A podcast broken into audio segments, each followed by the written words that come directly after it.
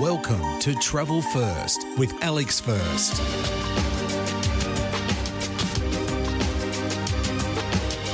Our fourth day in Moscow turned out to be a beauty, starting with a hearty buffet breakfast at the four star Marriott Tverskaya Hotel. That's T V E R S K A Y A. That's where my wife and I were staying.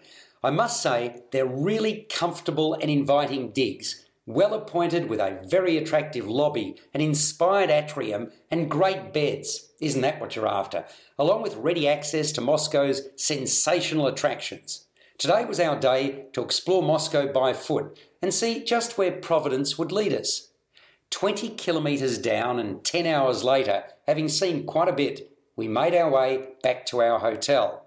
Few people in this grand city speak English, so asking for instructions can be a bit tricky.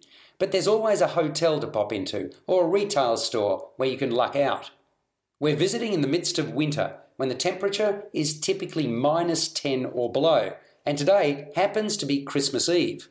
The decorations on the streets are plentiful and ornate. Sparkling gold and white lights are particularly prevalent in canopies and on rows of electronic Christmas trees. And then there are coloured decorations that pervade the surfeit of large Chrissy trees dotted around the sprawling metropolis. A quick view of an inner city map, which you can pick up for free at hotels, reveals a number of grand boulevards encircling Red Square and the Kremlin. Walking up one of these while it was snowing, which it did continuously, at times quite heavily throughout the day, provided a few unexpected highlights. Firstly, a number of friendly young adults were inviting passers by to get into the spirit of the season by playing games and exploring specially constructed displays. For instance, we used an old fashioned slingshot to try to unseat a few characters, as you would in an arcade game. We were given pucks to try our hand at mini ice hockey. We entered the Ice Princess's domain and could take a photograph in a wooden sleigh. All great fun, all free, and something to put an immediate smile on your dial. Isn't life grand? Christmas in the snow in the Northern Hemisphere. A few hundred metres from the Kremlin sits the tallest Orthodox Christian church in the world, a grand white building with golden domes. With an overall height of 103 metres, the Cathedral of Christ the Saviour is the second church to stand on the site. Of course, after the original. The original took more than 40 years to build during the 19th century. It was destroyed on the orders of Soviet leader Joseph Stalin in 1931. It was meant to make way for a colossal palace, but the Second World War intervened, so that never happened. The current church was constructed between 1995 and 2000. You don't need to pay to enter, but you're not allowed to take photographs inside. Suffice to say, its interior design is as breathtaking, rich, and lavish as the exterior is great. This is Travel First with Alex First. Walking down the stairs below ground level is a second spectacular spiritual chamber. From outside the cathedral, we could see an imposing statue nearby, a monument to Russian Tsar Peter the Great, or Peter Alexievich, who ruled between 1682 and 1721. It turned out to be the largest effigy I've seen, rising to a height of 98 metres. That's taller than the Statue of Liberty.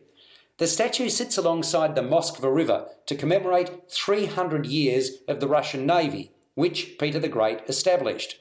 Weighing around a thousand tons and containing 600 tons of stainless steel, bronze, and copper, it was erected in 1997.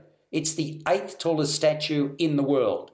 Alexievich stands confidently at the bow of a tall ship, for all the world a leader. The statue has courted controversy, partly because the ruler moved the capital to St. Petersburg during his reign.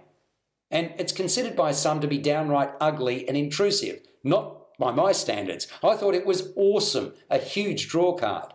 Next stop was Gorky Park, named after Soviet writer and political activist Maxim Gorky, who lived from 1868 to 1936. Gorky Park just celebrated its 90th anniversary. The park is also the name of and features in a 1981 crime novel set in the Soviet Union during the Cold War by an American author, Martin Cruz Smith. Couple of years later, it was turned into a movie starring William Hurt. A thick blanket of snow covered the ground when we arrived, and the pond in the park was frozen over. The 24 metre high main entrance to the park, with its stone columns and intricate metalwork fence alongside, is a sight well worth seeing. It makes for a great photograph, as of course does the park itself.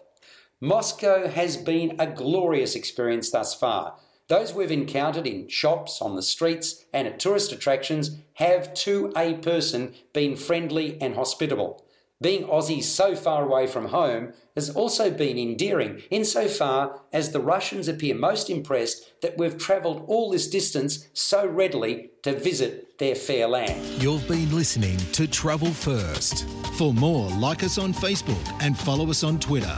Subscribe to the full podcast at Stitcher and iTunes or your favourite podcast distributor. This has been another quality podcast production from Bytes.com.